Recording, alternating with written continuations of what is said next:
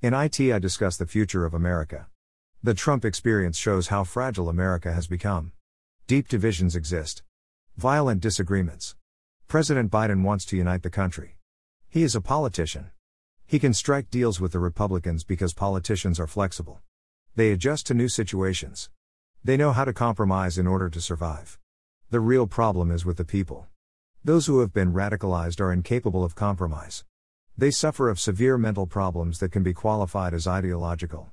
Biden can do nothing to calm down those who feel betrayed. They feel that their country has been stolen from underneath their feet. It makes no sense to criticize them. They won't listen to reason. Military power can force them to go underground, but this will not make them disappear. Besides, the use of military power shows how weak our political system has become, and how undemocratic. If you agree with me that democracy is the rule of the people by the people, we should find a way of letting those who have voted for Trump to govern themselves as they see fit.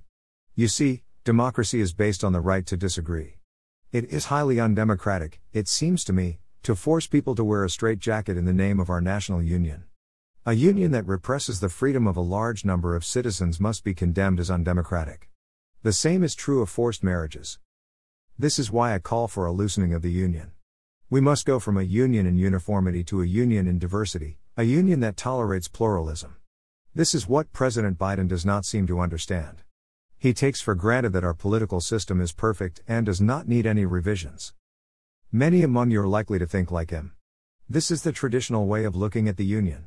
From early childhood you have been brainwashed into believing that the Constitution is perfect and untouchable, that our political system is perfect, and so on and so forth. Maybe you are one of those who think that this is what we have. We must live with it. But history shows that those who are afraid of change are likely to be among the losers. This is why I invite all those who visit my website to think. We need better ways of solving our problems than sheer force. Let's distance ourselves from what President Lincoln did. He went to war in order to save the Union, as if the Union was something sacred and untouchable. Those who subordinate the people to the Union are tyrants. I am in favor of subordinating the Union to the needs of the people. Free yourself from old myths. Join my rational approach to the peaceful coexistence of those who agree to disagree. Greater freedom in the way we govern ourselves locally is a good way of solving our problems.